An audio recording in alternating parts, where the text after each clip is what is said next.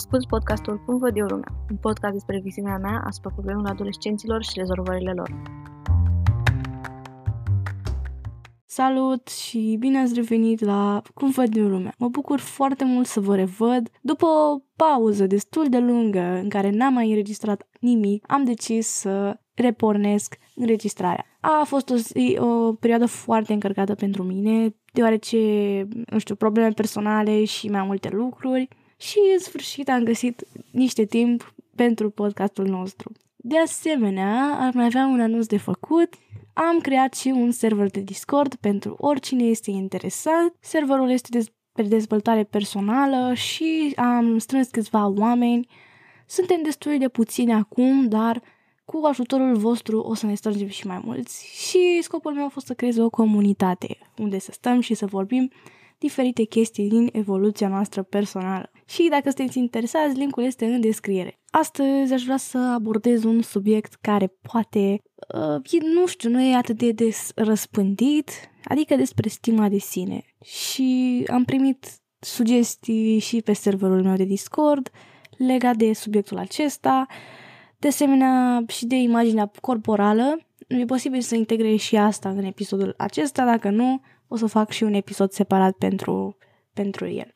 În primul rând, după mine, definiția mea proprie a stimei de sine este modul în care tu te vezi pe tine și câtă iubire îți acorzi, câtă încredere îți acorzi, cât, cât de mult crezi că ești capabil cap, sau capabilă să faci un anumit lucru sau cât de mult crezi că ești că meriți să fii iubit sau iubită sau să ai anumite lucruri. Eu asta cred că e stima de sine și am fost uimită când uh, am început să monitorizez, să încerc să fac așa un proces de schimbare în viața mea. Și am început să monitorizez stima asta de sine a mea și efectiv apărea în orice fel de domeniu al vieții mele. Și era mai subtilă decât credeam eu. E un sentiment foarte ciudat, nu-ți dai seama pe moment, e pur și simplu o stare care intră așa din cap până în picioare și nu-ți dai seama ce e cu tine, dar stai, eu fac lucrul ăsta, de ce fac așa, ce se întâmplă cu mine și e foarte, confu- nu știu, te pune în foarte mare confuzie procesul ăsta, până descoperi și până îți dai seama că stai, că asta nu sunt eu, sunt vocile din capul meu, e copilul din interiorul meu, ca să zic așa o metaforă, care strigă după ajutor. Și da, um, după mine, stima de sine și copilul interior au o anumită legătură între ele. Și mi s-a părut foarte interesant subiectul ăsta și aș vrea să vă spun părerea mea despre stima de sine și ce fac eu acum ca să încerc să o cresc, să fiu eu mai mulțumită de lucrurile pe care le fac și de lucrurile pe care le merit. Pe moment e foarte greu să ne dăm seama și ca de fiecare dată aș vrea să vă spun că e un proces și nu avem cum din prima să schimbăm un lucru care e de acolo poate de mulți ani, de mult timp, poate s-a implantat acolo chiar de la naștere, mă rog, nu, nu chiar de la naștere, încă din copilărie, și e foarte greu ca noi să schimbăm într-o lună, două luni, trei săptămâni sau așa. Și ceea ce vreau eu să vă spun este să aveți răbdare cu voi când faceți procesul ăsta, să fiți, ok, e un proces, toată lumea care e om și are o stimă de sine scăzută și cred că orice om nu neapărat de la familie, dar poate a trecut și el prin ceva experiențe care, în care și-a pus la îndoială stima de sine și eu cred personal că e ceva complet omenesc. Și un om care are stima de sine ridicată a avut și el la un moment dat situația în care trebuia să-și o crească. Și orice om a trecut prin asta. Și e normal să, nu știu, fiecare are ritmul lui. Nu cred că e ok să vă comparați cu alte persoane, ce proces au alții și ce proces aveți voi și credeți-mă, am făcut și eu asta și mi-a dăunat mai mult procesul decât m-a ajutat. Pentru că, na, noi avem așa o tendință de a ne compara cu alții, care cred eu că e din școală și, nu știu, eu cred acum personal, când creștem și când suntem, nu știu, adolescenți sau adulți, nu cred că ne mai ajută așa de mult sau nu cred că ne mai motivează. Nici, nici cred că un copil le ajută la un moment dat. Dar, uh, da, e bine să țineți cont și de lucrul ăsta, cu comparatul și cu procesul și cu ritmul fiecăruia. Deci e ok. Aveți răbdare cu voi, fiți empatici cu voi, fiți înțelegători, pentru că fără empatie și fără înțelegere și fără iubire, nimeni nu se poate schimba, după părerea mea. Eu cel puțin asta cred. Ok, dar acum poate să întrebați la ce mă ajută să am o stimă de sine ridicată și care e diferența între pur și simplu a fi eu și eu cu o stimă de sine crescută. Păi, cred că se revarsă în toate domeniile și inclusiv în viața voastră profesională și în viața voastră personală. Nu știu, ca să încep așa cu o mică, o mică introducere în sfera relațiilor. Ok, să zicem că aveți o relație de cuplu sau orice fel de relație, dar în special în relație de cuplu se manifestă foarte, foarte, foarte accentuat. Și, nu știu, aveți orice fel de problemă într-o relație.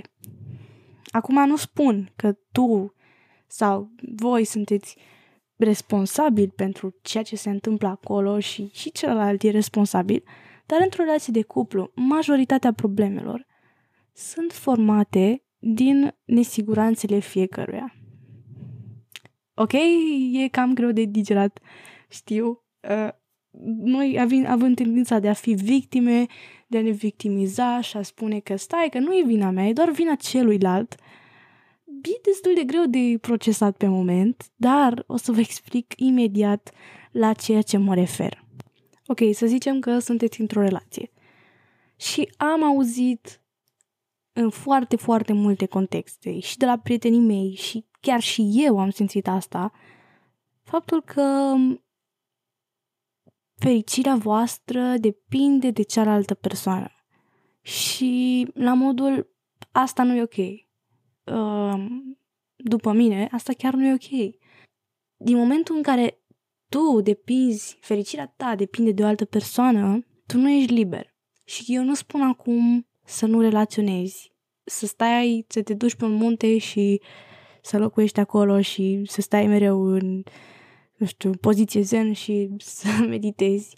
Mă refer să nu iei personal. Și luatul ăsta personal tocmai pornești din stima de sine. Să-ți dau un exemplu. Un exemplu foarte clasic pe care îl aud foarte des și pe care l-am simțit și eu la rândul meu este acesta cu mesajele și spunem că, vai, nu-mi răspunde la mesaj, um, ce naiba face, înseamnă că nu mă mai iubește, nu mă mai place, gata, ne despărțim. Stai așa. um, în primul rând, oamenii au și ei o viață și în al doilea rând, faptul că tu spui că nu mă mai iubește nu vine de la persoana respectivă, ci pur și simplu interpretarea ta fața ceea ce se întâmplă. Întâmplarea în sine e neutră, nu îți răspunde la mesaj. Dar faptul că tu îi acorzi uh, anumite stări, o asociezi cu anumite stări, e interpretarea ta. Deci, practic, asta face ca, să fi, ca tu să fii responsabil de asta. Și bun, și cum contribuie estima de sine la lucrul ăsta? Eu văd din chestia asta, din faptul că tu spui că nu mă mai iubește, eu văd din chestia asta sentimentul că tu nu meriți iubire. Că tu crezi că dacă o persoană nu, nu are aceeași stare sau nu ți arată aceeași iubire sau nu știu, o să te abandoneze și o să te lase baltă. Și asta, ține, asta e legat de stima de sine. E o imagine pe care o vezi tu despre tine, te crezi că ești atât de not good enough încât toată lumea o să te lase și o să te abandoneze. Și de aici vine și stima de sine. Și da, unii pot să o numească stil de atașament anxios, de asemenea e un stil de atașament anxios și nu numai asta. Și chiar stilul de atașament sigur ține de faptul că tu trebuie să-ți crești stima de sine. Și chestia asta foarte, poate face foarte multe probleme în relații. Și să zicem că cealaltă persoană e un evitant evitantul nu are um, o stimă de sine crescută, nici el, dar um, el pare că nu, nu știe să-și manifeste iubirea. Deoarece în copilărie a fost rănit așa de mult încât a decis că el nu trebuie să se apropie, să nu aibă acea conexiune emoțională de care o relație sănătoasă are nevoie și a decis să se depărteze și să stea oarecum cu un picior în afara relației, să fie acolo oarecum gata de plecare. Și contextul ăsta anxios evitant e foarte, foarte, foarte uh, problematic. Dar nici el nu are o stimă de sine uh, ridicată, pentru că de, el, la nivelul lui personal, simte că nu e ok și ăsta, chestia asta cu a fugi din relație e doar un comportament pe care el îl face de a se simți good enough. La fel cum persoanele care sunt anxioase, de exemplu, trag de cealaltă persoană ca să se simtă bine, să stea acolo mereu cu ea, uh, îi dau așa o, un sentiment de a fi ok și celorlalți e bine să plece din relație. Mă rog, nu vorbim acum despre stilurile de atașament, uh, dar vreau să spun că au o legătură foarte mare și vreau să zic că asta afectează foarte mult și este un ecosistem pe care l-am văzut, uh, un ecosistem, un mediu pe care l-am văzut la foarte multe persoane și chiar și eu l-am trăit um, și care afectează ușor, ușor relație. Și după aia ne mirăm de ce ne despărțim și de ce sunt de multe oameni, de ce de mulți oameni triști și de ce se întâmplă lucrurile astea. Pentru că nu știm să ne gândim la stima noastră de sine și pentru a avea relații sănătoase cu ceilalți, trebuie ca noi însă, însă trebuie să fim noi sănătoși și să avem o stimă de sine ok. Un exercițiu foarte interesant pe care l-am făcut la un moment dat în care eram într-o perioadă mai ciudată a fost să mă gândesc la o persoană la care țin foarte mult. Și mi-am imaginat să persoană pe, într-un deșert. Și persoana care m-a pus să fac exercițiul mi-a spus să-mi imaginez că acea persoană era foarte însetată. Și eu eram paharul ei cu apă. Și dacă eu eram o apă tulbure, cu nisip în ea, care, mai pe scurt, asta însemna stimă de sine foarte scăzută, n-aveam cum să-l ajut pe omul ăla. Adică, de fapt, îl ajutam, îl ajutam să supraviețuiască, dar nu îl ajutam să profite din plin de apa aia. Oarecum eram o apă tulbure. O apă care are o stimă de sine scăzută. Dar dacă eu eram așa o apă de izvor limpede și de care ți drag să bei și wow, ce bine, nu știu, răcoroasă și așa, care reprezintă stima de sine crescută, și eu profitam pe urma lucrurilor astea și eu profitam pe urma relației și eu mă simțeam bine în relație, dar și el. Și oarecum chestia asta cu stima de sine nu e o chestie pe care um, nu știu, crezi că profiți doar tu și ci și ceilalți. Nu neapărat să folosi de tine. Dar se simt ei bine în relație și, după cum am mai spus și în alt episod, relațiile calitative din acel studiu, cel mai lung studiu uh, efectuat la Harvard, care a durat 80 de ani, arată că relațiile calitative sunt secretul unei vieți fericite. Deci, cine nu-și dorește o relație bună și calitativă și în care chiar să simțiți că sunteți ok? Um, da, stima de sine este ingredientul cheie pe care mulți nu prea le au în considerare. Poate vă întrebați, după ce ați auzit toate lucrurile astea, cum puteți să creșteți stima de sine, să creșteți iubirea de sine, să fiți voi mai blânzi cu voi înși vă.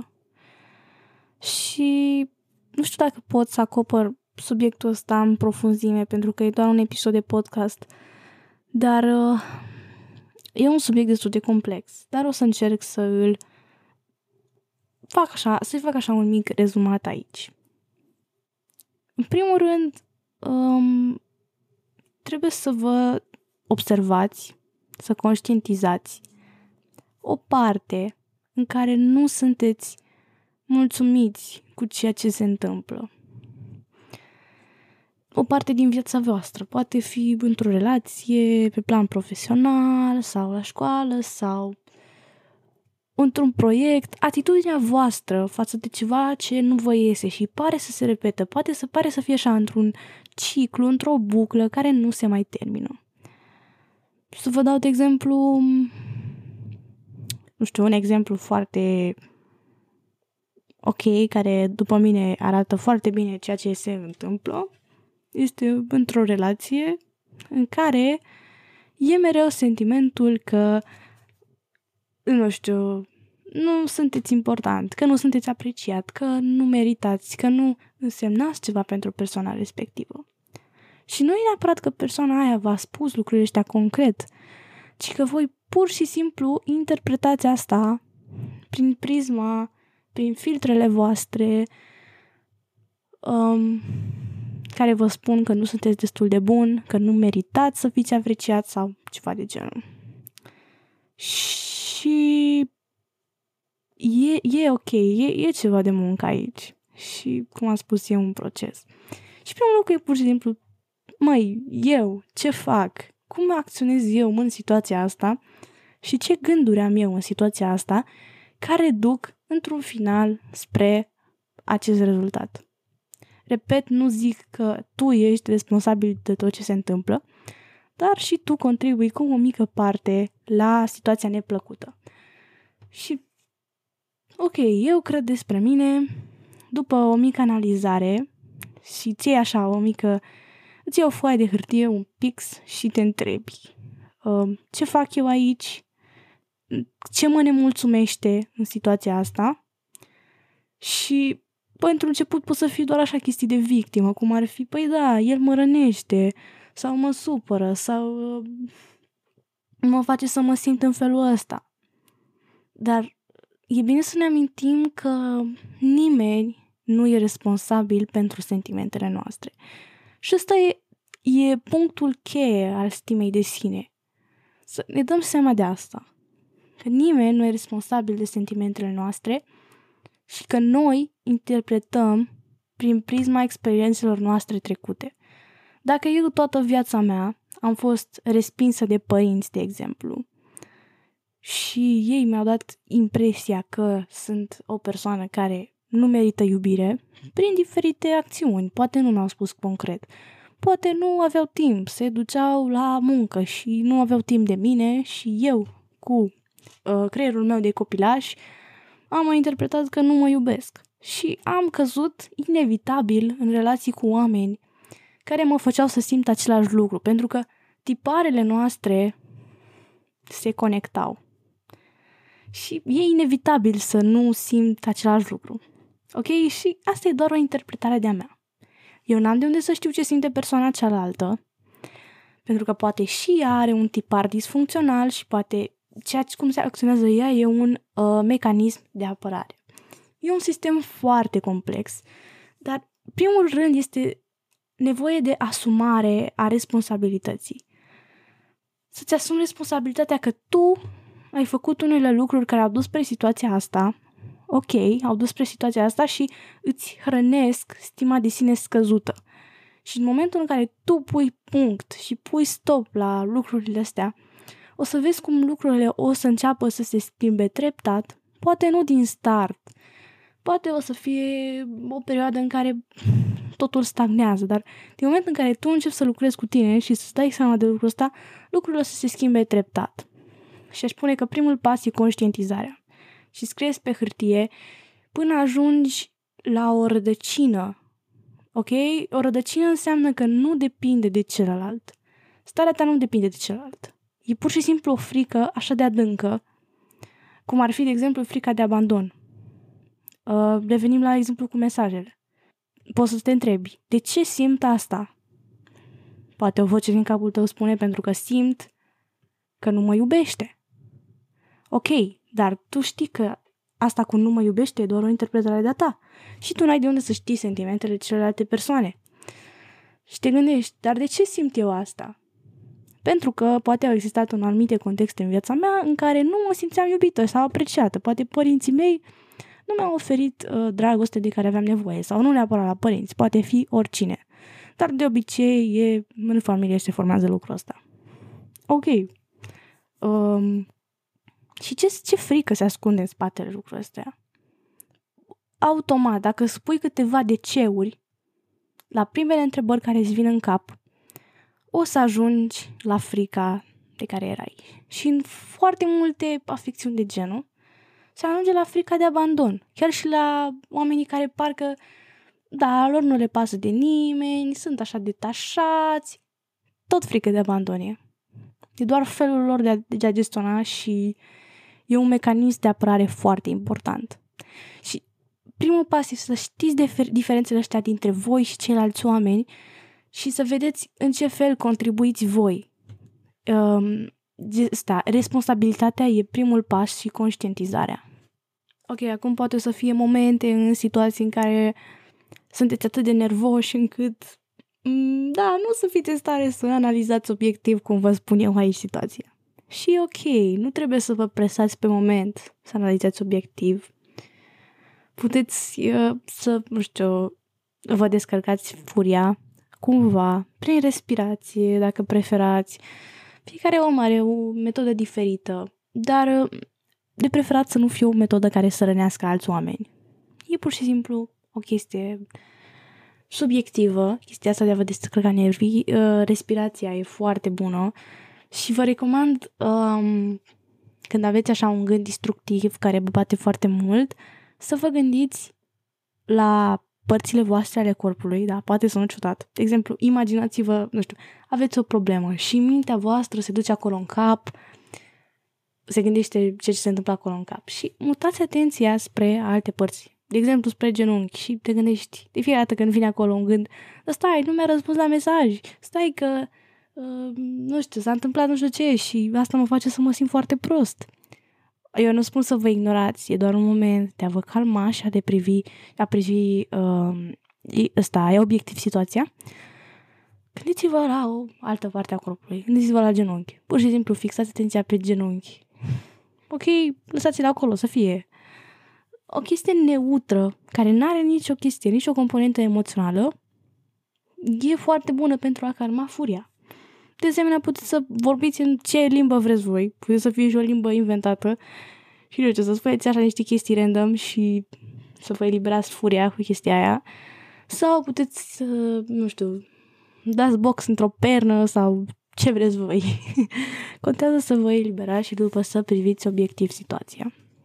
Am zis așa ca un side note, uh, să nu aveți pretenția prea mare, să fiți acolo, de fiecare dată când aveți așa un gând din ăsta, să fiți acolo obiectiv, gata, analizați situația, suntem și bine.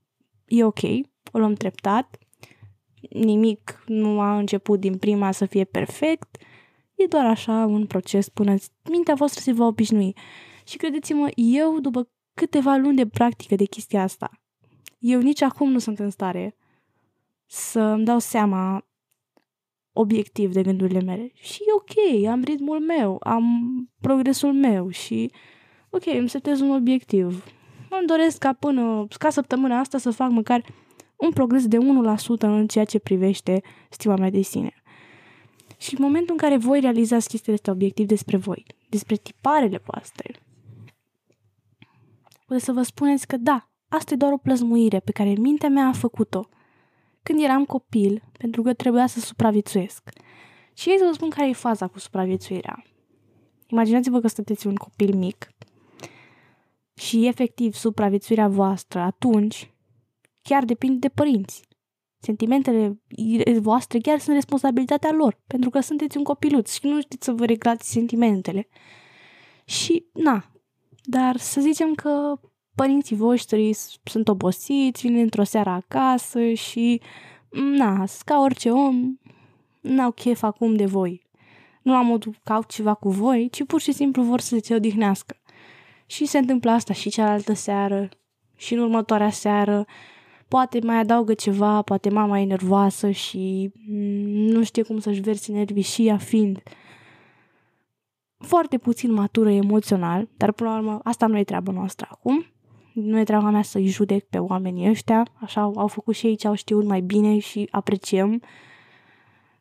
Dar spun acum cauzele. Ok, e foarte matur emoțional, imatur emoțional, nu se răstește pe voi și copilașul ăsta care nu e în stare să gândească obiectiv, creierul lui, uh, cortexul lui prefrontal care se ocupă cu gândirea obiectivă și rațională nu este încă așa de dezvoltat ca el să-și dea seama de ceea ce a vrut să spună mama de fapt. Poate mama era obosită, poate mama avea treabă, nu-și dau seama de lucrul ăsta. Și el o ia personal, la modul ăsta. Și de asta simțim când cineva ne spune o chestie și simțim că ceva e în regulă cu noi, că supraviețuirea noastră depinde de asta. Pentru că mintea noastră e blocată acolo în trecut. Ok? Și când știm lucrul ăsta și mai avem un gând, putem să punem pauză. Ok, stop. Simt asta pentru că într-un context, la un moment dat în viața mea am simțit asta. Și chestia asta doar pune sare pe rana mea. Dar este responsabilitatea mea ca eu să-mi curăț rana și să-mi pun un pansament acolo și să se vindece și să mă gândesc la gânduri frumoase despre mine. La modul, nu zic acum să înflorim ceea ce nu e frumos. Nu zic de voi că nu, sunt, că nu sunteți persoane bune, dar nu zic să fie un pozitivism toxic. Ci mă refer să gândim rațional, ok? La un moment dat eram un copil dependent de supraviețuire, trebuia să supraviețuiesc și ăsta a fost modul meu. Ăsta a fost modul de a mă ține în viața al minții mele. Până la urmă, eu mă țineam în viață pentru că asta credeam eu despre mine și asta era cel mai la îndemână lucru și mi-a fost de ajutor. Și când apare gândul ăsta, putem să spunem, ok, mulțumesc, mi-ai fost mai ținut în viață până acum, dar lasă-mă, te rog, și pe mine să-mi spun opinia. Și cu siguranță, opinia voastră rațională vă va face să regândiți așa puțin situația. Cu siguranță. Un alt lucru pe care ar trebui să, vă, să vi-l puneți așa e că, ok, chestia asta va trece. Asta pentru, asta până când uh, vă calmați complet. Chestia asta va trece. E doar o chestie în care sunt blocată acum și cu siguranță o să învăț ceva din ea. E ok. E cel mai important să vă tratați cu blândețe. Și normal, o să fie momente în care simțiți că vă sabotați, că sunteți alții, sunteți dezamăgiți de voi și credeți-mă că nu sunteți singurii care simțiți asta. Chiar și eu mai simt asta câteodată. E un proces și suntem oameni. E ok? Suntem oameni. Până la urmă, chestia asta cu stima de sine și cu schimbarea ei și cu creșterea ei, mie îmi place să mă raportez la ea ca un experiment. Oamenii de știință, când, să zicem, inventează vaccinul pentru COVID, um, fac un experiment, nu? Da, chiar fac un experiment la modul ei se dau bătuți la cea mai mică din a treia încercare, ok? N-am reușit să facem vaccinul pentru COVID. Și se dau bătuți? Nu. Și chestia asta cu stima noastră de sine. Ok, nu ne-a ieșit pe partea asta, nu ne-a ieșit cu metoda asta. Mai există și alte motive, pentru că orice lucru are o rezolvare. Și poate fi schimbată la orice vârstă. Orice vârstă. Și vă recomand din tot sufletul să vă, valori, să vă valorizați pe voi, să vă dați seama ce persoane bune și ce persoane importante sunteți și să vă dați seama ale cui sunt vocile alea din capul vostru, pentru că cu siguranță nu sunt vocile voastre. Asta e tot ce aveam de zis pe acest subiect. Sper că nu am sărit anumite lucruri și sper că v-a fost de folos și că v-am adus puțină valoare prin ceea ce am spus. De asemenea, repet, sunt, aș fi foarte bucuroasă dacă v-ați alătura serverului meu de Discord pe care l-am creat. Acolo vă aștept cu drag și putem să conversăm dacă vreți și să facem uh, diferite debate-uri, challenge-uri sau ce doriți voi. Ne vedem data viitoare și ca de obicei, dacă aveți o sugestie, vă aștept și pe Discord, dar și în comentarii și pe adresa de e-mail cum văd eu lumea arongmail.com. Sărbători fericite, deoarece acum mă registrez de Crăciun și sper să fiți bine toți!